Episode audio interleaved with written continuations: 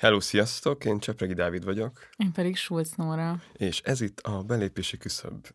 Ez lehetne egy ilyen, tényleg ilyen, mint a Family Guy intrót csinálni, egy, egy ilyen kis dalt, amit ketten éneklünk. Most, hogy azért vagyok ennyire ilyen felszabadult, mert itt az évadzáró epizódot hallgatjátok, és ez azt jelenti, hogy ezután egy nyári szünet következik, ahol ki tudjuk pihenni az utóbbi hónapok, közel egy év fáradalmai. és ebben az epizódban a kérdéseitekre fogunk válaszolni. A kérdések különben nagyon szertegágazóak voltak, és alkalmat adnak arra, hogy beszegessünk kicsit hát megint magunkról, és a, és a podcastről, és a podcast különböző irányairól. Ja, én szóval én nagyon izgatott vagyok ezzel az epizóddal kapcsolatban, Úr, te mit gondolsz? Én is örülök, hogy csak úgy beszélgethetünk megint. Meg tökre örültem, hogy így jöttek kérdések, és bízom benne, hogy érdekesnek fogják találni azok is, akik nem éltek a lehetőséggel, hogy írjanak nekünk, de remélem, hogy ezek nem csak egy-egy ember kérdései, hanem, hanem izgalmas lesz sokaknak. Úgyhogy ja, köszönjük, hogy velünk tartottak az egész évadon keresztül. Hogyha támogatni szeretnétek a Partizánt, akkor ennek az adásnak a leírásában is megtaláljátok az ehhez szükséges linkeket, meg elérhetőségeket, és ezt ezúton is nagyon köszönjük az egész évad alatt a támogatásotokat, meg a jövőben is. Az az ember, aki azt mondja, hogy nincs különbség bal és jobb oldal között, az jobb oldali. Mi nem az ellenzék ellenzéke, hanem az ellenzék lelkiismerete szeretnék lenni. Megint, hogyha, hogy olyan ember, aki nem cselekszik, állhat azon az állásponton, hogy az egész társadalom egy elvetendő valami amikor a kapitalizmus bukására én sem látok rövid távol kilátást. Miért tetszik lábjegyzetelni a saját életét? Miért nem tetszik átélni? Miért csak reflektál?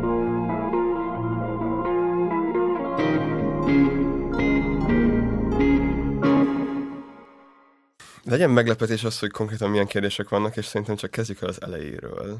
Ja, nem, ja, jó. Vagy fel, elmondjuk, hogy milyen kérdések vannak. Ne, ne, ne, ne csak a napi kezdjük renden? el. Ne, nem kell. Ne. Jó. Szerintem um, is, az jó. Ugye itt... Uh, már nem hallgatják végig. ja, ki tudja, lehet, hogy a ti kérdésetetek is uh, benne lesz a um, a, igazából kezdjük a legelején, uh, mind a kérdések szempontjából, tehát, hogy ugye itt mikor már itt most beszélgetünk, ti már ha, végighallgatatok egy intrót, és hogyha ilyen hűséges hallgatóink vagytok, akkor ezt valószínűleg gyakran megtettétek már az utóbbi másfél-két évben. A legutóbbi adásban véletlenül kétszer is benne volt. Na, hát na, amúgy, amúgy szerintem nem haragudottam ilyet senki, ez egy csodálatos intro. és, de már többször felmerült az, és különben mi már többször válaszoltunk privátban embereknek arról, hogy kik ezek az emberek, akiknek a, az idézetei, vagy akiktől egy-két ilyen gondolatfoszlány benne az intróba, és, és akkor most így kezdésnek erről fogunk beszélgetni. Most nincs jöttem az intro, hogy egy sorban, hogy vannak a... De, de szerintem a TGM-mel kezdődik. Nyilván. Ugye? Aki, aki se nem jobb oldali, se nem baloldali, az valójában jobb oldali, vagy valami ilyesmi. Igen, és aztán tőle van még az a... A végén is, igen. Ez a, a kapitalizmus... Uh, Világméretű bukására... Közeljövőben nem látom. Igen. igen, igen, igen. Ez a két gondolat Tamás Gáspár Miklóstól van, aki ről már valószínűleg hallottatok, hogyha hallgattok minket, ő egy marxista filozófus, és ez a két konkrét idézet, ez az új egyenlőséges interjújából származik, amit 2018-ban adott Pogácsa Zoltánnak. Az interjú az amúgy alapvetően arról szól, hogy mi a szociáldemokrácia jövője, de azon keresztül, hogy bemutatja, vagy bemutatják ketten beszélgetésen keresztül a szociáldemokrácia történetét, múltját, bukását, történelmi ö, dilemmáit, stb. Szerintem kibonthatjuk kicsit. Hát szerintem az egyik az Nyilván szerintem az egyik ilyen, az, egy, az első az egy ilyen odavágás, vagy egy ilyen odaszúrás, vagy frocizása azoknak, akik, akik elég sokan vannak egyébként, és úgymond azt ilyen tágon értve baloldalon belül is megjelenik ez a vélemény, hogy a jobb és baloldali fogalmaknak már nincsen manapság jelentősége, hogy ezeket így a kortárs gazdasági és politikai rendszer meghaladta, és ez alapvetően arra egy reakció erre, nem tudom, retorikai gesztusra, aki alapvetően ezt, ezt az egész kérdést meghaladottnak látják, és arra mutat rá, a, vagy arra próbál rámutatni a tégem, hogy ez nagyon sokszor valójában egy ilyen rejtett centrista vagy, vagy jobboldali státuszkó párti elköteleződést mutat, amikor, ezt a, amikor az ideológiai konfliktusoknak, vagy a világnézeti konfliktusoknak egy lefolytása, vagy, vagy a meghaladottságuknak hirdetése zajlik. Nyilván ez nem mindenkire igaz, nyilván vannak, vannak komplexebb öm, magyarázatok is amögött, amikor valaki arról beszél, hogy ezek a korábbi jobb és baloldali ellentmondások vagy, vagy konfliktusok nem olyan formában vannak, vagy nem úgy ma már, de azért szerintem ezt még mindig sokan ismerjük ezt a fajta ilyen, hát igen, alapvetően ilyen centrista, vagy a, a baloldalt tagadó, vagy a baloldalt legitimáló megjegyzésként megjelenő ilyen véleményt. Igen, szerintem különben sokszor abból fakad ez a, ez a gondolat, hogy ez a két oldal, ez már meghaladott a 21. században, és ezért újfajta politikai ideológiákra van szükség, vagy az, úgy, az egész mindenfajta politikai ideológiát, úgy, hogy van ki kell dobni a kukába. Szóval abból fakad, hogy, hogy a jobb és a baloldal közül a baloldal vesztett gyakorlatilag 1990 környékén, olyan értelemben, hogy azt a fajta társadalom átformáló és alternatívát nyújtó erőt, azt már nem tudja nyújtani az utóbbi 20-30 évben. Magáról a létezett szocializmusról beszélünk, és nem arról, hogy a szocializmusnak ott kell lennie a társadalmi képzelet horizontján. És ilyen értelemben persze, hogy mondjam, a, a politikai politikai porondon jelenleg a baloldal nem képvisel egy olyan tömböt, ami ki tudná hívni adott esetben különben a centrista vagy jobboldali tömböket is, ha bár egyre inkább látunk erre kivételeket már a centrumban is. És itt csak elég említeni különben a sanders a Corbint, újonnan a Melanchont, szóval, hogy, hogy az a furcsa ebben az egészben, és azért, vagy azért szeretem ezt a fricskát különben, mert hogy, mert hogy, mert hogy történeti dolgokat próbál meg így naturalizálni, uh-huh. és szerintem azért jó ez, hogy erről beszélünk, mert hogy, hogy egy kicsit emlékeztessünk mindenkit, hogy, hogy a történelmi dolgok azok történelmi dolgok, és nem a semmiben lebegnek fent, szóval igenis legyünk tisztában azzal, hogy így mi történt. Igen, de amúgy szerintem egyébként az is mondja azt, hogy nem a TGM találta ki, hanem... Igen, persze, persze. Ja, most nem eszembe, hogy honnan, de ő is idézi valahonnan. Sőt, amúgy a Gulyás Marci is elmondta ezt a baloldal története dologban, úgyhogy akár őt is idézhetnénk. ja. Jó, akkor utána szerintem van a Krassó Györgytől a, nem az ellenzék ellenzék, hanem az ellenzék lelkiismerete szeretnénk lenni, ami szerintem, a, vagy így sokféleképpen lehet érteni, de ami miatt én beválogattam, az egyrészt az, hogy pont abban az időben szerintem, amikor indult a belépési küszöb, akkoriban jött ki öm, több ilyen partizánus tartalom, ami a Magyar Október párttal, meg a Krassóval is foglalkozott, és ezek így nagyon, nem tudom, nekem izgalmasak voltak, azok az ilyen, nem tudom, performatív, felforgató politikai gesztusok, amikkel éltek így a rendszerváltás során, vagy a nép szerepének hangsúlyozása ebben az egész, alapvetően nem a népről szóló időszakban. Szóval Szóval volt egy ilyen, nem tudom, inspiráció, és akkor pedig maga pedig az idézetet én alapvetően úgy szoktam érteni, hogy tehát, hogy azzal nem feltétlenül jutnánk sehová, hogyha egyfajta ilyen, ha egyszerre kiméletlenül kritizálnánk a kormánypártot és a kortás ellenzéket is, nyilvánvalóan mi nem, nem e, hogyha ilyen intézményes vagy reálpolitikai értelemben értjük, akkor nem fogjuk magunkat így pozícionálni, még hogyha adott esetben ugye lelkismereti, vagy, vagy bármilyen egyébként elméleti pozíció, vagy gazdasági elvek, vagy szociálpolitika kapcsán egyébként azért valójában akár az ellenzék ellenzéke is lehetnénk, de hogy ezt a, a nem tudom, a kortárs politikai rendszerben nem feltétlenül érezném én egy ilyen produktív pozíciónak, vagy egy ilyen feltétlenül egy igazán sokat jelentő álláspontnak, és hogy ilyen szempontból a, az pedig, hogy az ellenzék lelkiismerete, ott meg nyilván valamennyire problémás a lelkiismeret kifejezés, hogyha politikáról beszélünk, de hogy közben pedig szerintem ez mégiscsak jelzi azt, hogy, hogy van egy ilyen kritikai éle, vagy egy hát igen, igen, szóval egy ilyen kritikai viszonyban állunk azért valamennyire. Ja, ja, hát ez a teljesen egyetértek, vagy hogy én azért szeretem ezt a, ezt a kifejezést, mert hogy mert hogy van benne egy taktikai vagy nem kifejezés, Igen. azért szeretem ezt az idézetet, mert van benne egy ilyen taktikai belátása annak, hogy, hogy persze ez az ilyen kinövési stratégia, ez tök jól hangzik, meg, meg nyilván ebben van a legtöbb nem tudom, megtérülési lehetőség a, a siker esetén, ugyanakkor nem nagyon látszódik jelenleg az, hogy siker elérhető a már politikai porondon aktív szereplőkkel való szövetség kötés nélkül.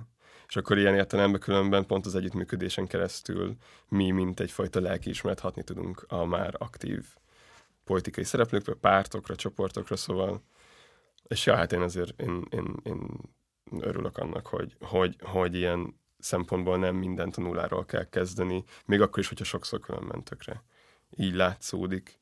Ja. Különben a Krassó most csak így más, de hogy nagyon érdekes az ő öccse, és a Krassó Miklós.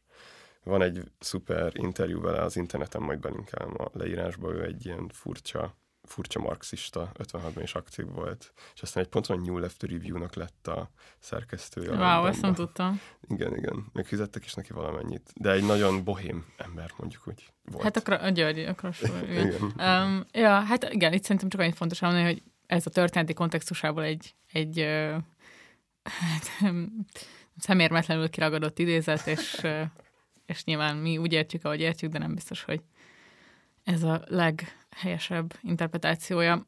Ja, és akkor még van egy Lukács idézet, amit, um, amit random találtam egyszer egy interjút a Lukáccsal YouTube-on, ami valamilyen digitalizált um, bakelit lemezről került föl, csinálni ilyeneket a YouTube, ilyen automatizált feltöltéseket valahogy, én nem látom át ezt pontosan, hogy, uh-huh. hogy van, és akkor ott, uh, ott találtam ezt egyszer, és ebben így alapvetően a 60-as évek második felében készült, 70-ben publikálták, és arról beszél a Lukács, hogy alapvetően milyen lehetőségei vannak az antikapitalista nem tudom, gondolkodásnak, és olyan szempontból érdekes, hogy tehát, hogy ez mi is sokszor megkapjuk, vagy sokszor megkaptam, meg úgy balosok szerintem alapvetően, pont amiatt a helyzet miatt, amiről te beszéltél az elején, hogy nincs úgymond komolyan vehető vagy jelentős baloldali blokk, hogy,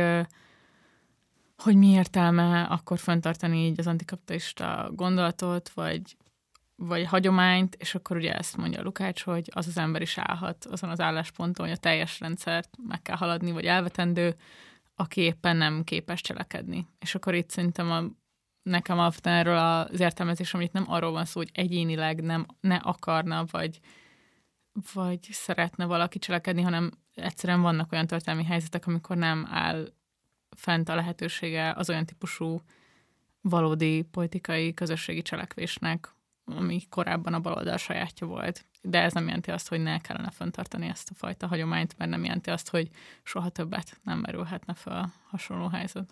És ide, ide kapcsolódik különben a TGM-nek a másik idézet, amit végül is nem bontottunk ki, de az, ami arra vonatkozik, hogy a kapitalizmus rendszer szintű megdöntésére rövid távon nem látok ö, ö, kilátást. Szóval ez, ez ennek a belátása, hogy, hogy természetesen azt a fajta baloldali erőt felépíteni, ami különben részlegesen azért világszinten létezett hát jó 50-60 évig, hát az nem, nem egy, egy-két év volt, és nem 10-15 egyetemista rakta össze. És amit mondtál te, és ez szerintem nagyon fontos, hogy viszont, viszont bármikor lehet, vagy bármikor lehet olyan történelmi pillanat, amikor, amikor egyre inkább lehetőség van ennek a hagyománynak a kibővítésére, embereknek a beszervezésére, megszervezésére, stb. És pont ezért Uh, amit mondtam, az ilyen szocialista principiumról, vagy magáról az elvről, ezt, mint, ja, ez az ilyen lángként talán vinni kell, és különben ezt a lángot folyamatosan lehet uh, kicsit ilyen izé, no, metaforát használni. nem, nem, nem. Szóval, hogy uh, nem akarok annyira pátoszos lenni, igen, de hogy, de hogy közben meg az az érdekes ez egészben, hogy, hogy mostanában pont azzal próbálkozunk, hogy hogyan tud a cselekvés megborsulni a baloldal. És, és akkor van még egy másik is különben, az Eszterházi uh-huh. idézet a Minden Tudás Egyeteméről. Igen, ez egy tök jó előadás, vagy így azt így nem tudom ajánlani mindenkinek, vagy én így nagyon szeretem, meg szoktam hallgatni újra és újra. Alapvetően ez, igen, szóval ezt egy ilyen valamennyire egy ilyen fricskának szántam az Eszterházi idézetet. Szerintem van egy tökerekes helyzet, hogy egyébként én is, meg más balosok is a generációmból meghatározó olvasmány élményünk volt Eszterházi, meg így a magyar, nem tudom, posztmodernek nevezhető prózairodalom, és hogy így a fiatalkorunkban, és hogy ezzel kapcsolatban van egy mégis egy ilyen nagyon domináns értelmezés arról, hogy ez mennyire egy ilyen apolitikus hagyománya a, a magyar irodalomnak, és hogy valahogy ezt az ilyen vulgár balos értelmezést akartam egy kicsit, kicsit ezzel, nem tudom, tologatni, vagy ezzel játszani, hogy, hogy ez nem biztos, hogy így van, és hogy, hogy alapvetően a magas kultúrát nem, szóval, hogy, hogy igenis nagyon sok baloldali érték van a kortárs magyar magas kultúrában, és hogy a baloldali szocializációban is ezek, ezeknek van jelentősége, vagy, vagy akár személyesen is, és akkor egyébként meg a tartalma ugye az, hogy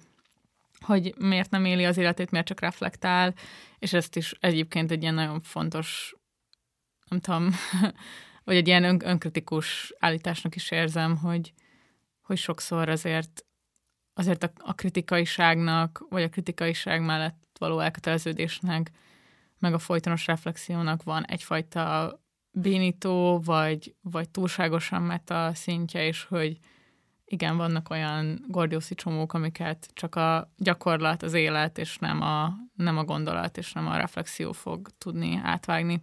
Szóval ilyen, ilyen gondolataim voltak, amikor, amikor ezt kiválasztottam. Ilyen értelemben van egy kis feszültség különben a Lukács meg az Eszterházi között, és szerintem ez nagyon Igen. érdekes, hogy, hogy, hogy az intróban, vagy hogy így nyilván így azt kezdik, hogy, vagy ez többször felmerült velem szembe is, hogy de hogy akkor ez nem mond ellent egymásnak, és hogy hát de, de gondolati szinten tökre ellent mond, de hogy pont ez az izgalmas benne, hogy egyrészt különböző történelmi szituációkban hangoznak ezek el, másrészt pont az lenne a, a baloldali cselekvésnek a lényege, hogy az ellentmondásokból hozzon ki valami újat. Igen. És és lehet, hogy ez nagyon implicit ebben az intróban, de hogy szerintem ezt is ki akartuk ezzel fejezni, hogy, hogy az ellentmondások elemzésével jutunk el olyan terepre, ahol még előtte nem voltunk. Igen. Hát meg az az egyik legnagyobb teendője a baloldalnak, hogy nagyon ellenmondásos dolgokat egyben tud-e tartani szervezeti szinten, mert hogy alapvetően, vagy mindegy, ezt már erről sokszor beszéltem szerintem, de hogy alapvetően ebben látom a, az igazán különlegességét a baloldali gondolati hagyománynak, hogy elkötelezett az ellentmondások iránt, és az, hogy a, és az, hogy a világ nem egyszerű, és, és nem konzekvens. Szóval igen, a, a dialektikus gondolkodásnak ezt a hagyományát szerintem igen, szóval végül is kvázi egy ilyen mini gesztusban valahogy próbáltuk szerintem megmutatni. De egyébként sokat gondolkozom rajta, hogy frissíteni kéne az intrón most már. Még bepakolni néhány idézetet uh, valakit van. Hát meg, szerintem amúgy szerintem egy jó. Vagy gondolkozom majd, hogy a következő évadra tudunk egy kicsit mást. Mondom. Mert, hogy, mert hogy ez egy lenyomata végül is. Ja, ja, ja. A nem tudom, két-három évvel ezelőtti, vagy történelmi szituáció. Hát, vagy az akkori flasheinknek, vagy flasheimnek, és hogy akkor most szerintem ez egy izgalmas dolog lenne ezen kicsit csavarni. Mondom, hogy énekelnünk kell egyet. Nem, én, én ja, úgyhogy lehet, hogy a harmadik évadban már teljesen más, mm. és akkor megint tudunk csinálni egy epizódot arról. Igen, igen, igen, igen. ja. Jó.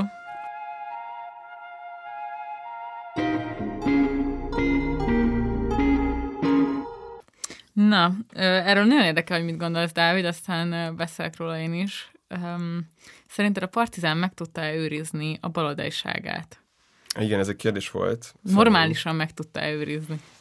Nem tudom, van-e jelentősége a normálisannak? Mm, hát amúgy, amikor a, amikor a Schleimmel találkoztam, akkor nem merült fel bennem, hogy ez egy baloldali projekt lenne. A Partizán indulásán viszont deklaráltam volt, és szerintem nagyon izgalmas tartalmak voltak rögtön generálva ezáltal a kollektíva által. És az utóbbi néhány évben bennem az nem merült fel soha, hogy a baloldalisága az megkérdőleződött volna, vagy kompromittálva lett volna, vagy nem tudom, mert hogy úgy gondoltam például az olyan tartalmakra, amik nem explicite baloldaliak, hogy, hogy egyszerűen generálni kell nézettséget ahhoz, hogy különben a baloldali tartalmak, amik szerintem konstans megállás nélkül különben generálva voltak a partizán által, azok több emberhez jussanak el. Szóval itt van egyfajta ilyen gradualitási mozzanat az egészben. Másrészt különben a nem baloldali tartalmakban is csomószor magam a Gulyás Marcinak az attitűdje, az, a, a kérdezési módszer és a többi, azok így pont azt akarják tematizálni, azt, hiszem, azt nem szabad mondani. Igen, azt hogy ezt pont nem szabad mondani. De hogy, de hogy azt, azt hivatottak így, szóval az ilyen rejtett struktúrákat próbálják így felfejteni, mit tudom én, popstárok, meg tévészemélységek működése mögött, és ja, hát most nyilvánvaló, hogy a partizán társalgóban nem csak baloldali emberek vannak például, Sőt. meg nyilvánvaló, hogy a hogy nem minden partizán videóra lehet azt mondani, hogy, hogy, ez, hogy az antikapitalista propagandát próbálja átadni YouTube-on keresztül, de hogy ilyen kompromisszumokat meg kell hozni szerintem ahhoz, hogy fenntartható projektet, fenntartható csatornát, és fenntartható csatornát hozzunk létre, pont azért, mert hogy Közben azok a tartalmak, amik meg explicit ezzel foglalkoznak, most is ugye újra publikálva a baloldal története, van egy csomó podcast, vagy né, négy, három-négy podcast van most, ami, ami megásnak ilyenekkel foglalkozik, a videók között is rengeteg ilyen van. Vannak projektek, amik lemennek vidékre, és gyakorlatilag a vidék valóságát mutatják meg. Ezzel. Szóval, hogy szerintem Szóval bennem ez nem merült fel, uh-huh. nyilván. Lehet, hogy volt egy-két videó, amivel nem értettem egyet, vagy uh-huh. amivel vitatkoznék, de hogy az sosem merült fel, hogy a, hogy a partizán a liberális értelmiség szócsövévé vált volna, vagy valami ilyesmi. De mit gondolsz erről, hmm. te közelebbről látod azért ezt? Nem tudom. Ö, szerintem az van, hogy nehéz belülni, hogy ez a kérdés milyen pozícióból érkezik, vagy hogy pontosan mi... Szóval hogy könnyebb lett volna például, hogy ha, ha egy kicsit egy bővebb kérdésről van szó, mert akkor úgy tudok válaszolni, hogy, hogy az arra a konkrét dilemmára, vagy, vagy konkrét felvetésre. Mm, hát szerintem egyébként a választási időszakkal kapcsolatban szerintem ez egy eléggé releváns kérdés, meg egy, egy kritika tud lenni. Én magam is sokat gondolkodtam azon, hogy a, hogy az előválasztási, meg a választási mhm. rócsó, választási hét, stb ezekből én személyesen is hiányoltam adott esetben, de látva a többi szerkesztőnek, meg az egész partizánnak a munkáját, azért azt is gondolom, hogy amikor lehetett adott kereteken belül, akkor meg azért igyekeztünk ezt mindig behozni. Nyilván itt, itt szerintem amiről lehet beszélni, azok inkább, hogy milyen kereteket választottunk, mhm, és ezzel kapcsolatban biztos lehetne még, még sokat gondolkodni a, a másik, ami hozzám sokszor eljut, hogy a különböző ilyen popposabb műsorok, péntekesti partizán, ilyesmi, hogy ezt kevésbé fogyasztják a baloldali ismerőseim, mondjuk az ilyen nagy politikatörténeti interjúkhoz képest. Itt meg igen, szerintem alapvetően egy ilyen, hát nem is feltétlenül azt mondom, hogy kompromisszumkészséget várnék a, a balos nézőktől is, hanem inkább egyfajta ilyen belátást azzal kapcsolatban, hogy, hogy nagyon sokat tud adni, meg, meg milyen reflexiókat felébreszteni egy-egy ilyen interjú is um, váratlan módokon. Szóval, hogy tényleg alapvetően szerintem itt, itt nem is, nem is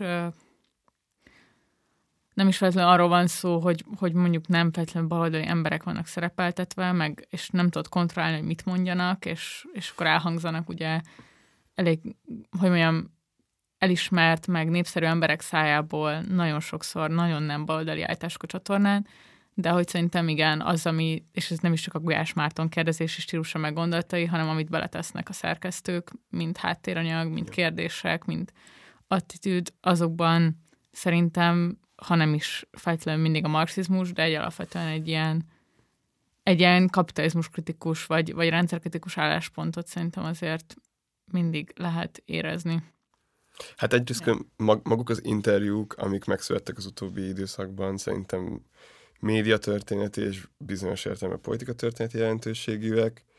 Másrészt pont ezen gondolkoztam, hogy ha az interjú háttéranyagait publikálná a Partizán, mert az egy ilyen hihetetlen nagy tudásanyagot jelentene szerintem mindenki számára, úgyhogy, úgyhogy ilyen, ilyen szempontból én ezt egy nagyon fontos ö, projektnek tartom. Ja.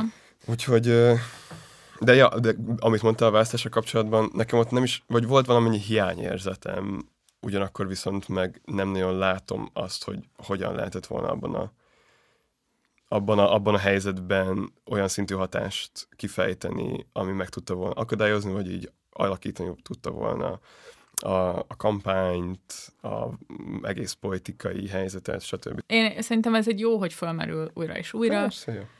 De igen, alapvetően azt gondolom, hogy nincs más hasonló méretű és jelentőségű baloldali média projekt jelenleg. De egyébként, szóval Magyarországon biztos, de egyébként azért ez szóval nemzetközi viszonylatban is egyszerűen az, amit felépítettek a partizánban, az azért az szerintem így látható egyébként. És, és így értek, értem a csomó frusztrációt ezzel kapcsolatban, meg, meg hogy látszanak valószínűleg kompromisszumok, de ja, szerintem ezzel így azért lehet menni. Gulyás Marxi pólót amúgy mi sem hordunk. Fúj, na jó, igen, az a legcringe mörcsünk valaha. Igen, és csak akkor láttam, amikor már kész van. Jó, um, a következő kérdés. A, a következő kérdésben kettőt is össze fogunk vonni. Szóval a következő kérdés, szerintetek melyik miniszterelnök jelöltnek lett volna a legtöbb esélye nyerni? Itt ugye a jelölt jelöltre gondol a uh-huh. kérdező, az előválasztáson résztvevő miniszterelnök jelöltekről van szó. És hát mert tudjuk, hogy mi lett a végeredmény, ezért ide vonjuk azt is, azt a kérdést is, ami arra vonatkozik egy ilyen hosszabb e-mailből, hogy hogy ugye van egyfajta diskurzus, vagy lehet, hogy ezt a szót lehet használni, van egy, van egy ilyen Ja, most nagyon sok idegen szót használtunk ebben a részben. Ah, mm, igen. Jó, majd. hát nem tudom, majd csinálunk valamilyen büntetést Megcsapkodom a hátamat Szóval, hogy van, er, van egy ilyen vélt vagy valós ellentét a struktúra, azaz a rendszer, mint olyan, és a személyiség között, a agencia a diskurzusként is szóval itt, itt ugye az a kérdés, hogy, hogy hogyha például történelemről beszélünk, akkor melyiknek van nagyobb hatása a személynek, mit tudom én, egy királynak, egy nem, egy költőnek adott esetben, vagy egy politikusnak, vagy magának a társadalom történeti és anyagi valóságából fakadó mozgásainak, stb. És, Erről láttam egy tweetet, vagy Na, valamelyik akkor nap. valaki megfejtette. Igen, és az volt a tweet, és nagyon tetszett, hogy így, vagy most tükörfordításban, hogy fú, nagyon izgalmas volt ez a struktúra versus agencia vita, Hát a struktúra nyert, sziasztok. Mert hogy ez egy ilyen évtizedes vita a társadalomtudományban, meg a társadalomtudományos elméletben, és így tényleg már így ki van tőle szerintem mindenki. Igen, igen, és hogy a, és hogy a, a, a kérdés az itt úgy merül fel, hogy, vagy hogy am, ahogy, amit én mondani akartam például erre, még mielőtt kimondanánk, hogy hogy a Jakab Péter lett volna a legjobb miniszterelnök, az, az, az, hogy, hogy, hogy természetesen ez egy vita, és mint olyan, természetesen van, vannak ilyen összebékítetetlen részei ennek a két szálnak. Ugyanakkor viszont be kell látni azt, hogy, hogy a kettő, mind a, mind a személyiség és az agencia, mind pedig a rendszer és a struktúra, az így egy, és ugyanahoz tartozik.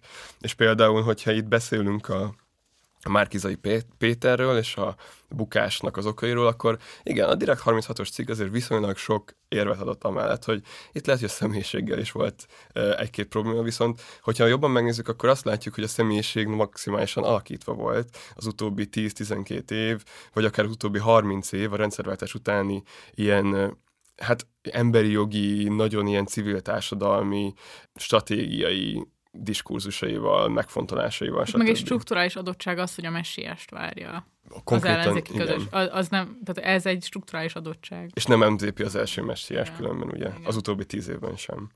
Úgyhogy, úgyhogy itt uh, nyert a struktúra, de, de ott van a személyiség is a struktúrában.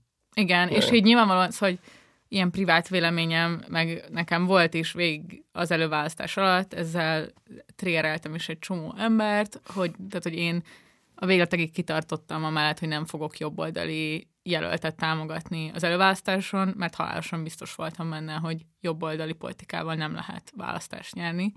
És így nyilván valahol ilyen megnyugvást ö, okoz az, hogy most ez a fajta ilyen vélemény legalább így teret nyert, meg egy pár hétig létezett a nyilvánosságban, nem túl sokáig sajnos. Um, vagy hát ki tudja, reméljük, hogy még ehhez talán visszatalálunk a következő politikai szezonban.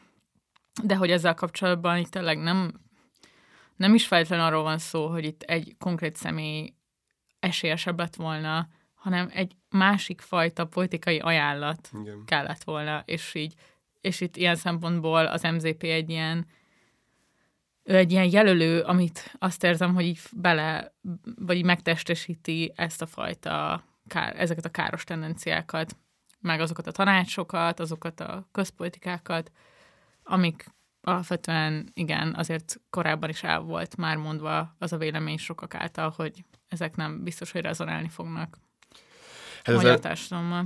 Bocsánat. Nem, ennyi. Igen, hát az, hát az ellenzéki közös program, ami még az egész előválaszt, miniszterelnöki előválasztás eredménye előtt jött ki, arról beszéltünk mi is, hogy ez egy viszonylag szociálliberális, legalább így balra hajló program volt, és, és ami, és, de hogy ennek ellenére semmi garancia nincs arra, hogy ugyanezek az emberek, akiket nem is tudom, hogy hívtuk az utóbbi 30 év csontvázai a szekrényben, vagy, ezek, vagy a yeah. keselyük, vagy nem tudom, szóval hogy semmi nem, semmi nem garantálja azt, hogy, hogy ez a bizonyos ilyen értelmiségi, szakértelmiségi frakció ne jelent meg volna a, egy másik, egy másik mész. Pontosan igen, szóval, hogy hogy ja, hát ez a klasszikus klisé, hogy a történelemben nincsenek ha kérdések. Egyszerűen, Igen. ja, ezt kell, ezt, ezzel kell menni, és ebből kell tanulni. Én legszívesebben nyilván azt mondanám, hogy a botkának kellett volna lenni. A miniszterelnök jelöltnek, azt akkor Hát azért ez nehéz. Az mekkora háború lett volna különben valószínűleg. Na, de, de ért, ért, szóval, hogy ez is hülyeség, hogy azt mondom, a botka, hogy a botkának hát kellett persze, volna meg. Persze, meg azért. Ez is egy vágy, vágyvezére hát dolog. Hát abszolút, tehát azért ő nem véletlenül nem lett az. Igen. Korábban is, és az is és azóta is azon dolgozik, hogy amúgy milyen jó lett volna, hogy jó lett volna, mert hogy, szóval hogy a saját mítoszát épít. Igen, és igen, igen, szóval, hogy ezek azért... Különben érdekes, hogy ez a, ez a kérdés ez még él, vagy hogy bennem így, vagy nekem az volt a furcsa, hogy, igen. hogy nekem, én Túl úgy éreztem, vagyok rajta, hogy, igen, hogy április három. Igen, igen, az MZP-nek a tweetjét olvasom, meg a Facebook posztjait, nagyon szomorú, mindig ilyen félig be van csukva a szemem, hogy ez a csávó még mindig tolja, és még mindig arról beszél, hogy így őt ennyire kisemmizték közben amúgy az MMM megválasztotta újra elnöknek, szóval, hogy így ja. status quo, minden, ja. szerintem, hogy felejtjük el. És szerintem az előző epizódban amúgy egy csomó olyan érvet szolgáltattunk amellett, hogy, hogy nem a miniszterelnök személye volt csak a döntő, és a Nóra is erre utalt, vagy te is erre utaltál, hogy, hogy itt egyszerűen az van, hogy nem végeztük el, vagy az ellenzék nem végeztem el még azt a munkát se igazán, hogy megértse, hogy miért létezik a Fidesz gyakorlatilag, és miért ilyen magas a legitimáció, és miért ilyen erős a támogatottsága olyan csoportok között is, akiknél ez nem lenne egyértelmű, szóval... Ja, igen, ez jó átvezető egyébként a következő témára, mert az, az, az egyik június elején volt egy TGM cikk, és, és ugye ő ebb, uh, nem erre az állításra kérdezett rá a kérdező, de hogy ott beszél erről a TGM, hogy az az egyik legnagyobb baj az ellenzékkel, hogy, hogy így le van nyűgözve Orbán Viktor által. Ja, ja, ja és hogy valahol én nekem ez most egy ilyen tökre egy ilyen frusztrációm ezzel a fajta állásponttal, hogy valójában nem az a baj, hogy le van nyűgözve, meg, meg, meg dicsőíti, vagy, vagy így elfogadja a NER realizmusát, és azt, hogy ez az egyetlen ilyen politikai ajánlat, hanem még mindig nem képes teljesen megérteni, vagy, vagy így internalizálni a tanulságait annak, hogy mit épített fel a Fidesz, és hogy, és hogy kicsit att, attól, vagy ez a gesztus, hogy, hogy túlságosan le van nyűgözve az ellenzék Orbán Viktor által, valahogy így szerintem, el, vagy így valahogy tartok attól, hogy így nehezebbé teszi azt, hogy megtörténjen ez a reflexió. Na mindegy, most nem tulajdonítok ekkora jelentőséget annak, hogy nem, ezen, én, ezen a gondolaton... De szerintem van jelentősége, hogy amikor ritkán ír a tégem még most uh, aktuálpolitikai cikket, akkor abban mi van, és, és most például ez az állítás ilyen szempontból engem frusztrált, mert hogy ez mindig megkapják azok, akik elemzik a Fideszt, hogy valójában az apologétái a mhm. rendszernek. Uh-huh. Én amúgy ezt úgy értelmeztem, ezt a, ezt a gondolatot, hogy azáltal van lenyűgözve a, az ellenzék, hogy az Orbán ebben a pozícióból, most függetlenül attól, hogy hogyan került ide, ebből a pozícióból képes még mindig arra, hogy jól kormányozzon. Olyan értelemben, hogy megőrizze a saját pozícióját, és a többieket marginalizálja, és még így is a legitimációját maximalizálja. Uh-huh. És ugye ez a tapasztalat, ez nincs meg azért a mai ellenzék körében, mivel a 90-es, 2000-es években azért nem a jó kormányzás jellemezte a, a, a kormányokat, meg a magyar politikát, hanem pont az, hogy volt egyfajta vágyvezérlés, volt valami érdekkövetés, de hogy nem sikerült kihozni egy társadalmi kompromisszumot ebből soha, és ebbe bele is buktak. És szerintem ez nyugazi le az ellenzéket, uh-huh. és ezzel nem tudnak mit kezdeni. És ilyen értelemben amúgy magukat tényleg tehát defetizálják, mert hogy valójában azzal kéne valamit kezdeni, hogy hogyan jutottunk ide. Ja. És ahhoz meg önreflexiót kéne gyakorolni, sokkal inkább, stb. És Szóval, hogy, hogy, hogy igen, de különben maximálisan igaz, amit mondasz szerintem, hogy, hogy attól, hogy megpróbáljuk megérteni, attól még nem az apologétáival. Ja, de az volt a kérdés egyébként ennek a TGM címnek a kapcsán, hogy miért írja, hogy a szocializmus részben a felvilágosodás ellenfele. Ja, ja, ja. Ez er, Erre jutottál valamire ebben, Dávid? Abszolút. De ez, ez az ilyen elmélet podcast. Nem, sziasztok, menjetek elő egy forró teát, ijetek le kényesen. Nem, tehát amúgy, amúgy is valahogy is fel akartam az az évadzáróban ezt a szöveget, a, de majd még később utalok rá, szóval, hogy a Marxnak van egy szuper írása Louis Bonaparte Brumér 8-ája címen, és ott ezt amúgy nagyon szépen kifejti. Alapvetően az érv az az, hogy a szocializmus az gyakorlatilag elfogadja a felvilágosodásnak az ilyen emberi jogi, szabadságpárti vívmányait, csak kiegészíti azzal, hogy ahhoz, hogy ezek az absztrakt jogok érvényesének a valóságban, szükséges egyfajta anyagi előremozdulás is, egyfajta anyagi kiterjesztése is ezeknek a jogoknak, azon túl, hogy a burzsóázia magántulajdonnal rendelkező része követeli ezt az akkori arisztokrácián. Viszont azért ellensége, mert hogyha, hogyha a szocializmus és a munkásosztály ezt az anyagi szabadság kiterjesztését eléri, akkor magának a felvilágosodásnak az anyagi alapjait rombolja le, ami ugye a burzsóáziának a, hát az ilyen univerzalisztikus, de valójában az érdekeit elfedő, nem tudom, hatalmi pozícióját jelenti. Ez nem tudom, mennyire volt érthető. De hogy, szóval, hogy a felvilágosodással, mint ilyen eszmei dologgal a szocializmus egyetért, csak kevésnek tartja ezt. Ja, hát szerintem ez, az, szerintem ez egy valid értelmezés, a másik meg az, hogy, tehát, hogy amennyiben amennyiben a fölvilágosodás a liberalizmus legfontosabb történeti, nem tudom, eseménye, vagy legalábbis a liberalizmus felemelkedésének motivuma a világtörténelemben eszmeileg, meg uh-huh meg alapvetően így politikai gazdaságilag is a szocializmus, a, ahogy a marxista szocializmus legalábbis a liberalizmus ellenfele. Ja, És én ennyiben tudom ezt, vagy így, de majd belinkeljük a cikket, aztán mondjátok, hogy ki, hogy érti. Um, szerintem ez egy ilyen nagyon sűrű mondás. Persze. Amit most nem biztos, hogy úgy bontottuk, bontotta ki egyikünk se, ahogy a TGM gondolta. Ja, ja, ja. Úgyhogy ennyi jutott eszembe arra. Igen, igen, igen. De hogy az, az szerintem fontos, hogy azt is megemlíti, hogy, hogy különben letéteményese, vagy legalábbis így tovább ja, Tehát ja, itt nem, nem arról van szó, hogy, egyfajta, hogy a szocializmus ez egy ilyen antiértelmiségi, vagy ilyen an, anti-elméleti dolog lenne, ami, ami a fölvilágosodásnak a vívmányait egy egyben meg akarja szüntetni és lerombolni, hanem, Persze. hanem ennél bonyolultabb a, a viszony, és ja. Igen. Miért van az, hogy nincs igazatok az etikus fogyasztás és a vegánság kapcsán? Kérdezi egyik vegán, eh, minimalista életet élő etikus fogyasztó hallgatónk. Ja, hát elevenítsük fel, hogy itt uh, erről mi csináltunk egy külön epizódot még az első évadban, Igen. azt hiszem, még a nappalinkban. Igen. uh, és hát arra a konklúzióra jutottunk, hogy itt persze nagyon szép dolog etikusan fogyasztani azzal a motivációval, hogy ez majd egy ponton, hogyha mindenki csinálni fogja, megdönti a kapitalista kizsákmányoló világrendszert, de hogy azért ez egy illúzió több szempontból is, tehát így az, hogy elérjük azt, hogy mindenki így fogyasszon, az így viszonylag sokáig tartana, hogy mindenki oda megyünk, és így meggyőzzük a vegánságról. Másrészt meg hogy az, azért, mert a jelenlegi károsanyag kibocsátás és természetromboló magatartás és tevékenység az különben azért még mindig elsősorban a termelési oldalon jellemző, és kevésbé a fogyasztási oldalon. Zárójelbe zárva, az, hogy ebben miért ne lenne igazunk, azt még nem tudom, Nura, mond, hogy te... Nem tudom, szerintem, a, szerintem itt az az egyik, vagy ezt értem, hogy ez egy ilyen frusztráció tud lenni, hogy úgy hangzik, mintha nem értékelnénk a, az egyéni igyekezetet, vagy uh-huh. ágtelződést. De én úgy emlékszem, hogy egyébként abban a részben is azért elhangzott a részünkről, hogy, hogy mi is nem tudunk nem figyelni erre valamennyire, vagy hogy alapvetően tekintve, hogy már egy olyan generációban nőttünk föl, ahol általános iskolától kezdve nyomasztanak a klímaváltozással, szerintem már csak ezért is nem tudnám eszébe jutni az embernek. Ö, szóval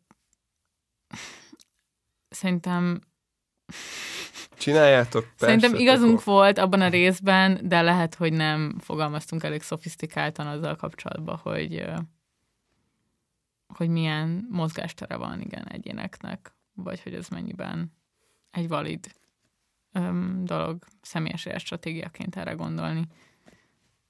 Hát, Szem, e, igen. hát erre rímel különben az is, amit a, a miniszterelnök jelenetekkel kapcsolatban mondtunk, meg a struktúra agencia vitával kapcsolatban. Ja, ja. Hogy, hogy hogy ne igazából, ahogy, ahogy a Nóri mondta, a struktúra megjelenik az ember személyiségében azáltal, hogy gyerekkora óta azzal van traktálva, hogy a fogyasztáson keresztül lehet a valaki jó ember, meg különben egyáltalán a fogyasztáson keresztül létezünk. Ugyanakkor viszont azt meg kell látnunk, hogy a struktúra pont úgy van gyakorlatilag kialakít, vagy a személyiségek azok megőrizik a status quo-t. Szóval ilyen értelemben, hogyha gyerekkorunk óta kapjuk ezeket a jeleket, akkor érdemes azért elgondolkozni azon, hogy ez valójában része a rendszernek, öm, vagy tényleg ezáltal lehet-e rendszer szintű változást elérni. Ja, ez, igen, tehát a lázadást is gyerekkorunk óta kapjuk, ugye a Viva TV, meg az MTV, meg a filmekben is aztán. Jó kis club rotation. Ja, nagy lázadás van. és aztán megváltoztatod a profilképeret, és nem változik semmi. Ja. De akkor miért jó bármit is csinálni? Uff, miért? Nem jobb elmenekülni nem, innen? Hát a választások utáni epizódban kicsit beszéltünk talán. Igen, meg a Kamilának, a Vida Kamilának igen, van igen. egy cikk erről, ami kijött a választások után, majd ezt belinkeljük. Um, hát én alapvetően azt gondolom, hogy, hogy elmenekülni innen, szóval, hogy... Hova?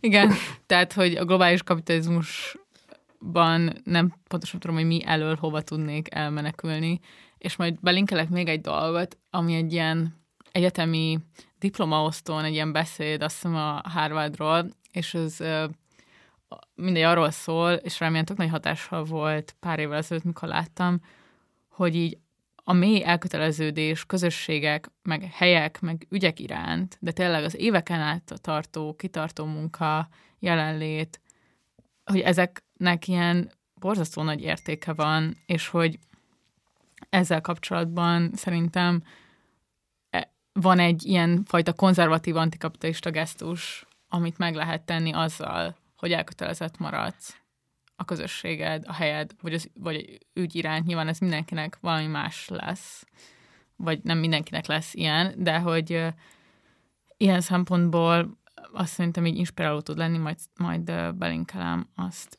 is. Um, igazából tényleg csak ennyi az állítása, hogy, hogy mekkora érték tud lenni a kitartásban.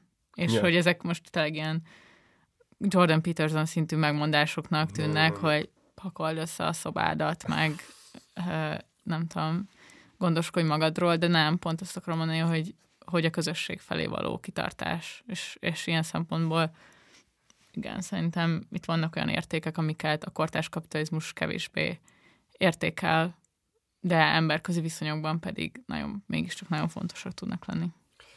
Nagyon jó, hogy megemlítetted a Jordan Peterson-t, mert pont azt akartam mondani, hogy így hát újra néztem valamilyen fétisből kifolyólag a Zsizsek Peterson vitát, és ott a Zsizsek pontosan erről beszél, hogy ugye ott az egész vita gyakori szerveződött, hogy uh, mit jelent a boldogság.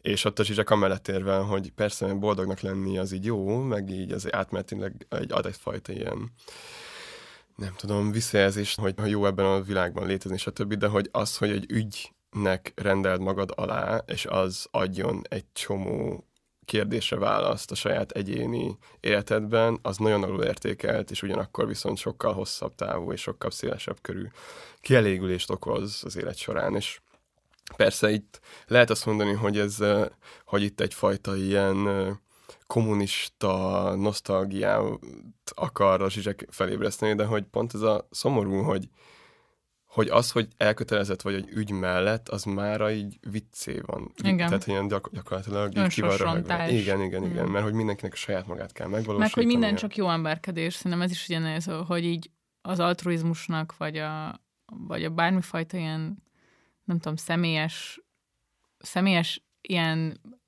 közvetlen érdekek vagy érzések alárendeléssel valamilyen intézménynek vagy közösségnek ez ilyen balfasságnak van tekintve, Igen. vagy pedig jó emberkedésnek.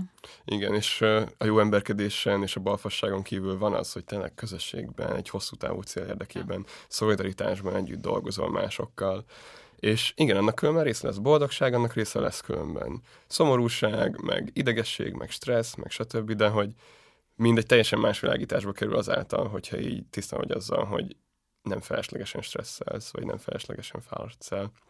Úgyhogy, úgyhogy ha jelenleg rossz is, akkor legalább lép be valahova, csinálj valamit, és legalább akkor legyen úgy rossz, de legyen, történjen ez Hát meg szerintem az, az egy ilyen fontos dolog, hogy tettél-e már az életedben olyan elköteleződést kitartóan éveken keresztül megpróbáltad-e? És akkor szerintem, hogyha tényleg az, az van, hogy igen, az olyan embereknél el tudom fogadni, hogy évek alatt kiégnek valamiben, nem kapnak elismerést, a közösségük nem tudja yeah. megfelelni értékelni őket, tehát hogy ezzel kapcsolatban bennem van empátia a, a, a, a korábban elköteleződésüket maximálisan fenntartó és abban kiégő emberek felé, de hogy nagyon sokaknál azt érzem, hogy ez mielőtt még ez megtörténne, lemondanak a cselekvés Igen. lehetőségéről. Mert hogy a médiában, vagy akár a közösségi médiában van egyfajta ilyen érzet, hogy itt minden rosszabb, ahhoz képest, hogy milyen nyugaton. Igen. Tudom én. Barátommal megbeszéltük, ha újra kétharmad lesz, elköltözünk. Igen, igen, igen, igen.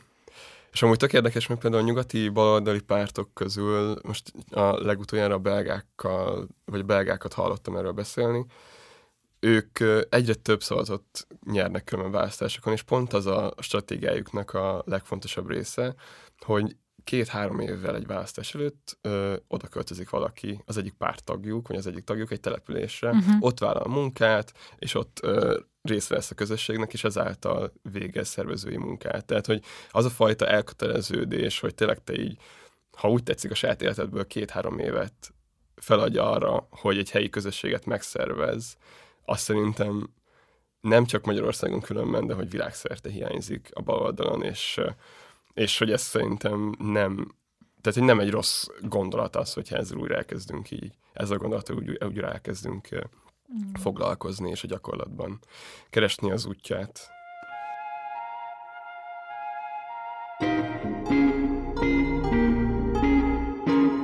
És akkor még szerintem így két kérdésről beszéljünk. Jó. Előre venném azt, hogy amíg a baloldali identitásról kérdezett tőlünk valaki, hogy az, hogy folyamatosan emlegetjük, hogy baloldaliak vagyunk, vagy baloldali válaszokat keresünk, meg hogy e, ebben egyfajta ilyen, nem tudom, konzisztenciát próbálunk fenntartani, hogy ez alapvetően nincs -e túlságosan ne, nincs -e túlságosan eszencializálva, és hogy ez a fajta ilyen baloldaliság, kezelés, ez nem túl misztifikálta, és nem kizárólagos tehát hogy elidegenítő vagy, vagy exkluzív öm, túlságosan, és hogy az az állítás ezzel kapcsolatban, hogy most egy olyan posztmodern, fluid korban élünk, ahol az identitások így egymásra rakódnak, és hogy egy emberen belül különböző baloldali, meg nem baloldali gondolatok, meg ö, érzületek így elférnek, és hogy ezért nem érdemes így ennyire kiemelten kezelni az, hogy baloldaliak akarunk lenni.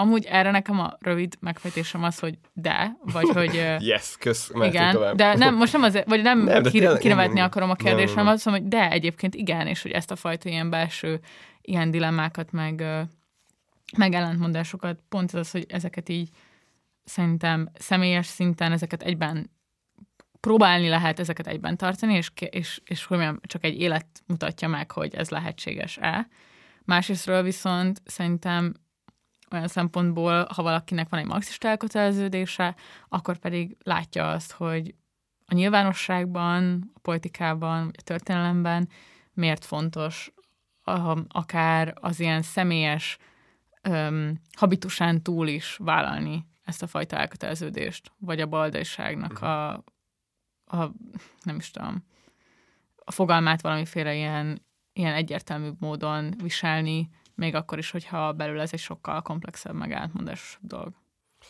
Kicsit ez az ilyen kérdés, és abból, in, abból az alapfeltevésből indul ki szerintem, hogy az egész jobb és baloldali dilemma az meghaladott, és ez a, a baloldali identitás, mint, ilyen, mint olyan, az anakronisztikus, de, de hogy... Hát am, amúgy igen. Igen, de hogy amit az, igen, de hogy amit az elején is mondtam, szóval, hogy, hogy oké, okay, hogy az a fajta baloldal, ami különben számunkra Magyarországon a posztszocialista történelmi állapot miatt a Kádár, meg a Rákosi, meg a Sztálin, stb. Szóval, hogy az így minden jóval és rosszal együtt megbukott. Attól függetlenül a társadalmi berendezkedés az, az így bizonyos értelemben rosszabb, meg maga az, hogy hogyan szervezzük a társadalmainkat, hogyan szervezzük a termelést, milyen demokratikus és nem demokratikus intézményeink vannak az államban, szóval stb. Szóval hogy az a bőven ad még elég cselekvési teret a baloldali projekt számára.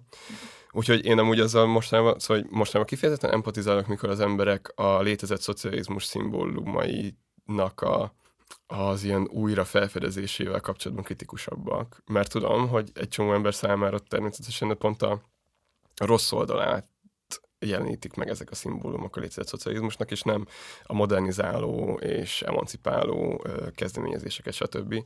És hogyha ugye választani kell a között, hogy most megőrizzük a szimbólumokat, vagy sajátokat csinálunk, akkor inkább amellé, uh-huh. amellett vagyok, hogy őrizzük meg a baloldali projektet, a szocialista projektet, de, de egy újfajta nyelvvel. És ezt különben tudom, hogy rengetegen elmondták már, hogy új nyelv kell, viszont szerintem... Hát, ja. Csak mondjuk érted, szóval ez így a blárista projektek is. Na igen, pont ezt akartam, igen. Pont igen. ugyanezt a retorikát használták. Pontosan, igen, és ez, ez meg ezért veszélyes, úgyhogy, de hogy erre nincs egy, nincs egy kialakult válaszom, mert hogy, mert hogy szerintem ez nem egy egyéni munkának az eredménye kell, hogy legyen különben. Ja. Hanem, hanem ez egy közösségi teljesítmény kell, hogy legyen. Másrészt viszont azt akartam még mondani, hogy a posztmodern kapcsolatban nekem van sok ilyen ellenérzésem, de hogy például az, hogy az a ha úgy tetszik, akkor a késő kapitalizmusnak az ilyen jellegzetessége lenne, hogy az embereknek többfajta identitása van, azt szerintem nem egy posztmodern dolog. Tehát, hogy az, a több, többfajta identitás az, az 20 19-20. században tökre jelen volt. Hogy szerintem ez a, ez a többszörös identitás, ez, ez egy, ez egy történelmeken átívelő dolog. És én a baloldalt azt nem feltétlenül identitásként értelmezem, ha bár az is egy vele járója, hanem egy, hanem egy mozgalomként, egy munkaként, cselekvésként, gyakorlatként, gondolkozásként, mindenként. Tehát, hogy szerintem ez nem egy identitásban fogható meg, hanem abban, hogy, hogy valaki akar-e és tesz-e azért, hogy a jelenleg itt megváltoztassuk, és ne csak mm. értelmezzük, ugye. Ja. De nem tudom, szerinted ez, ez akkor azt jelenti, hogy identitás, Nóra, vagy ez... Szóval én azzal tudok menni, hogy azért ez egy jól dokumentált élménye, ha alapvetően a nyugati értelmiségnek, hogy hogyan foszlanak szét egységes énképek, meg közösségek. Szóval ezzel kapcsolatban szerintem igen, azért ez egy ilyen elérhető narratíva, és, és valószínűleg van alapja. De ja, hát most nem tudom, szóval, hogy nyilván én is azt gondolom, hogy nem attól lesz valaki baloldali, hogy veri a tamtamot, hogy az vagyok, de hogy ettől függetlenül pedig én azt gondolom, hogy akit irritál az, hogy mi úgy beszélünk magunkról, hogy baloldaliak vagyunk, az így szerintem vagy lepereg, és nem fog hallgatni adott esetben, vagy nem figyel ránk, vagy pedig az van, hogy abba bízok, hogy egy idővel felébred benne uh-huh. valamiféle ilyen érdeklődés, meg nyit, vagy így nyitottá válik az iránt, hogy, hogy azért nem tűnik különösebben kádáristának az, amit ö, csinálunk, vagy érted? És akkor ezért egyfajta újraértelmezésre a baldaiságnak már csak a folyamatos kontenten meg cselekvésen keresztül történik meg. Tehát, hogy én valahol ezt a fajta ilyen meta beszélgetést arról, hogy, hogy, hogy a valóban létező szocializmus, meg a mostani baloldal viszonya mi, valahol azt egyfajta a baloldal gyengítő uh-huh. egy, egy ránk nézve veszélyes és minket gyengítő, yeah, fá- yeah. lefárasztó beszélgetésnek látom. Persze. És hogy ilyen szempontból nekem így viszonylag erre kevés türelmem van, attól függetlenül, hogy igen, tudok vele empatizálni. Ja, ja. ja, erre gondolok, igen, pontosan, hogy, hogy ezt meg kell haladni ezt. Igen. És akkor szerintem az utolsó, amiről beszélünk, csak iszonyatosan van a podcast stúdióban, és kezdek, kezdek én is elfogyni.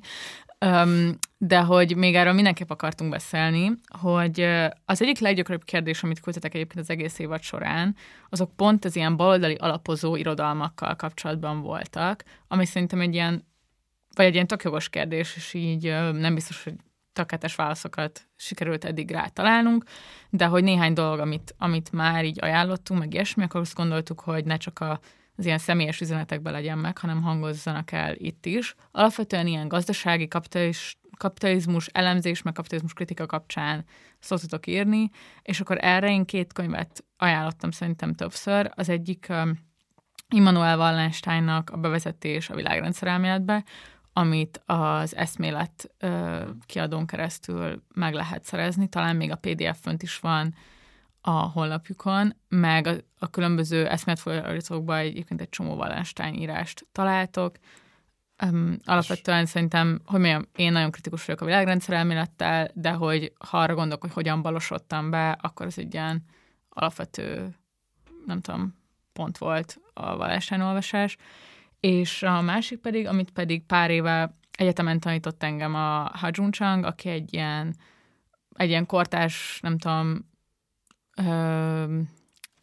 az ilyen klasszikus ortodox közgazdaságtannal szembe menő közgazdász, vagy egy ilyen új keynesianista, vagy nem tudom, minek mondanám, és akkor neki van egy könyve, amit a HVG könyvek megjelentetett magyarul is, a 23 dolog, amit nem tudtál a kapitalizmusról, és ez alapvetően így a, a piac láthatatlan kezéről, meg a dezindustrializációról, meg a globalizációról egy csomó olyan közkeletű mítoszt szerintem így helyre rak. Megint nem tudom azt mondani, hogy az, az, az a tökéletes igazság, de hogy szerintem ilyen elemzési szempontokat, meg, meg jó nem tudom, ilyen, ilyen fogalmakat ad, meg azt a fajta ilyen kritikai gondolkodást erősíti, hogy hát igen, hogy, a, hogy az, ami a mainstream közgazdaságtan, az, az sem egy exakt tudomány, hanem alapvetően világnézeti alapjai vannak, és, és akkor ebben szerintem egy ilyen jó pont lehet. És akkor én ajánlok egy-két ilyen klasszikusabb dolgot. Itt az előző adásban az egyik interjú alanyunk erről beszélt is, hogy ő amikor fiatal volt, akkor azt csinálta, hogy a antikvárium.hu-t böngészte, és akkor néhány száz forintokért a könyvtárakból ki selejtezett köteteket rendelte meg magának, és ezeken keresztül balosodott be. És ezt szeretném aláhúzni, hogy azért a másik világháború és a rendszerváltás között a könyvipar, ha úgy tetszik, azért egy egészen magas szintű munkát tudott letenni az asztalra Magyarországon, és rengeteg baloldali elméleti és közgazdaságtani munka született meg, a különben ott esetben magyar íróktól, de rengeteget fordítottak le. És az utóbbi hetekben én különben a, a Marx-tól olvastam a Louis Bonaparte Brumière 18-et, amit említettem is korábban, és egyszerűen így, hogyha hogyha egy nagyon sűrítve szeretné valaki megérteni azt, hogy a, hogy a marxi közgazdaságtani, politikai gazdaságtani elméletet hogyan lehet a politika elemzésére használni, akkor mindenképpen el kell olvasni ezt a szöveget. Ezt tényleg egy két délután alatt gyakorlatilag el lehet olvasni, az antikvárium.hu-n néhány száz forintért meg lehet vásárolni, és ott mellette a marxizmus-leninizmus klasszikusai között is érdemes különben böngészgetni. Most Persze, tényleg tudom, hogy ez ilyen ijesztően hathat, főleg azután, hogy arról beszéltünk, hogy a káderrendszerrel nem kell igazából mm. mit kezdeni, de hogy, de hogy a, a, a Marxnak, az Engelsnek az írásai szerintem hát sajnos igazából szerencsétlenül vannak ennyire demonizálva, mert uh, rengeteget lehet belőle tanulni arról is, hogy különben a mai napig hogyan működik a gazdaság, hogyan van összefonódva a tőke és az állam. És annyi, hogy mindenképpen vagy ne, ne lustálkodjatok és tényleg nézzétek meg a, a lábjegyzeteket, mert azáltal válnak értetővé ezeket a szö, ezek a szövegek. Most ez lehet, hogy egy ilyen tan, tanárban Ez a, belép, a belépési küszöb nem, nem, nem, de lőve. Hogyha például, hogyha például nem olvastam volna el a lábjegyzeteket, akkor nem értettem volna, hogy melyik francia rendőrfőnök kicsoda, és akkor így. Szóval, hogy ez egy ilyen, ezek ilyen nagyon jól megírt dolgok egy csomószor különben, és így egyszerűen élvezetes ja. becsöpeni ebbe a világba. Um, de hogyha, szóval hogy igen, szóval hogy tényleg például a vallásnak az a amit említettél, hát az, az tényleg belépési küszöb, tehát ez szerintem yeah. egy tök jól megfog, megírt, tök jól összesűrített, 200 oldalba összesűrített uh, elemzési módszertan. Igen, meg amúgy az a baj, én még szerintem ilyen angol nyelvű dolgokat tudnék ja, ja. mondani, de most például a, az itt eszem, hogy egy csomó ugye elolvassák a kommunista manifestót, és uh-huh. hogyha már valaki azt akarja olvasni, akkor van egy tök jó angol kiadás, amihez a Gary Stedman Jones eszmetörténész írt ilyen bevezetőt. Szóval, hogy ezek az ilyen kritikai, meg kommentáros kiadások szerintem azért hasznosabbak tudnak lenni. Persze, igen, ilyen, igen. Mint hogy simán csak neki állsz és olvasod, mert nem biztos, hogy feltétlenül azt mondja, vagy úgy mondja, hogy inkább érdemes keretezni. Főleg a manifestónál, ja. tehát azt még nyilván a magában az életműben is egy ilyen nagyon vitatott ja, pozícióban lévő írás. Különben az eszméletre el is lehet fizetni, Igen. és nagyon olcsó, egy évre 4000 forint, és hogyha előfizetsz egy évre, akkor elpostázzák neked a fizikai példányt, és online is olvashatod pdf szóval én ezt nagyon ajánlom még mindig, és abban szuper szövegek vannak különben. Vagy én, én mindig meglepődöm azon, hogy így Ja, hát én, én úgy lettem be, hogy lementem a gimibe, a könyvtárba, és eszmetet olvastam. És, és ezt a színvonalat tudják hozni egyszerűen a mai napig, szóval, hogy csináljátok ezeket, meg lehet, meg lehet tényleg, hogy ezek ilyen elérhető közelségben lévő dolgok. Nagyon rossz, mert az optimistákat még nem olvastam, pedig uh-huh. azt mindig szoktad ajánlani. Nagyon de szép. a nagymámnál megtaláltam a Sinkó Ervinnek a regény-regénye, ami az optimisták kiadásának sztoria, és ugye a 30-as években most még ott tartok, hogy megérkezett a Szovjetunióba, és ennek az ilyen ellentmondásairól beszél. Most volt egy tök jó rész, hogy Nietzsét hogyan próbálták egy ilyen, az ilyen fasizmus gyökereinek beállítani, yeah, yeah. és, és így eszembe jutott az ilyen kortás cancel culture, meg ilyesmi, szóval egyébként nagyon izgalmas, nagyon tudom ajánlani, ilyen napló részletek, meg ilyesmi. Nekem úgy az, hogy ezek működnek most, amik ilyen, mert nagyon utálok fejezetek közben befejezni dolgokat, és akkor ja. így, ezt így le lehet tenni. Mm, ja, hát az új Goysz könyvet olvastam nemrég, azt tudom ajánlani, hogyha valakit uh, érdekelnek ezek az ilyen politikai realista dolgok, uh, meg, uh, meg a, az egyik másik egyetemi tanáromnak, a Helen Thompsonnak a Disorder című könyvét akarom elolvasni még a nyáron, ami meg egy ilyen kortárs kritikai politikai gazdaságtani elemzés alapvetően nagyon sokat, nagyon sokat foglalkozik ő így az olajjal, meg az ilyen energia jelentőségével, az ilyen, ilyen stratégiai jelentőségével az ilyen globális konfliktusokban, meg rendszerekben, úgy, hogy ezt mindenképpen akarom olvasni, mert ez egy ilyen, nem mindegy, szóval hogy ez olyasmi, amihez szakértelmem nincs, de egyébként meg nagyon érdekel, és alapvetőnek érzem. ja, hát, nekem ezek. Hát lehet, hogy klisés leszek, de hogy uh, én nem olvastam még a tőkét. Egyik kötetet se, csak részleteket belőle. És, uh, és, most, és most hallgattam egy kiváló podcastet, uh, az, hogy ez is angol nyelven van, szóval az angolul értő hallgatóinknak tudom ezt ajánlani. Az a cím, hogy uh, The Measures Taken. Tizenvalahány rész van eddig a podcastben, öt uh, amerikai uh, baloldali politikai projektekből kicsit kiégett uh, srác csinálja. És hmm. hát effektíve, és én, én, ja, én amúgy az ilyen történeti elemzéseken keresztül szeretem tényleg így értelmezni a rendszert, és egyszerűen egyszerűen azt tud lekötni, hogyha bizonyos folyamatok történeti uh, példákon keresztül vannak leírva, ez is ajánlottam a Brumiért, és nagyon szépen végigmennek a német szociáldemokrata párt és a munkásmozgalom történetén, különböző ügyek mentén. Az agrárkérdésről van egy külön epizód, hmm. az imperializmus Amúgy ez egy darabnak a címe. Measures Taken, igen, igen, igen. Most és és nagyon inspiráló különben hallgatni ezeket, nagyon szuper módokon dolgozzák fel ezt a történetet, és nagyon leköt, és egyszerűen, igen, hallgatva ezt, így arra jutottam, hogy tényleg egyszerűen muszáj olvasnom a tőkét, Ja. Mert, mert mert hogy minden igazából, amiről beszélünk, az így arra alapszik, és, és különben amennyit olvastam belőle, addig elképesztően inspiráló volt, meg szerintem tök jól, tehát, hogy Marxnak ez a retorikai érzéke, ez, ez azért eléggé megvolt. Nyilvánvalóan elég szeszi, szóval, szóval hogy azért nem érdemes ja. minden, mindent a... így kezelni, de hogy ja.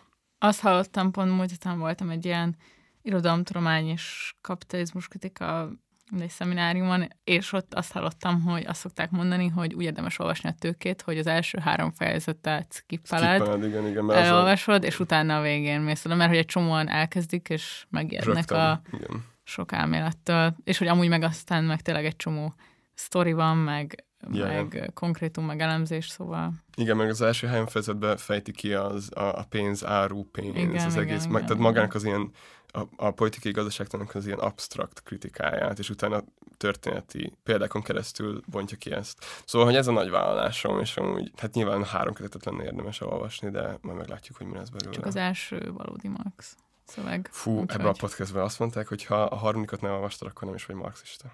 Hát pedig az egy Engels. Az a negyedik. Igen? Szerintem ja, ja, ja, már nem, szerintem már Ja, igen, igen, igen. A, a, harmadik, a másikat és a harmadikat már az Engels rakta össze, igen, a negyediket meg a Kautsky. Igen, úgyhogy ja. azért erről megosztanak a vélemények. Anyway. uh, ja, és amúgy Brecht, nagyon ajánlom, olvastatok Brechtet. Igen, uh, nagyon könnyen elérhető szintén, a drámai csodálatosak. Csomószor ilyen könyvszekereken 300 forintért. Igen. Igen. Ha Budapesten jártak, akkor mindenképpen nézzétek meg ezeket, mert megdöbbentő, miket lehet megszerezni.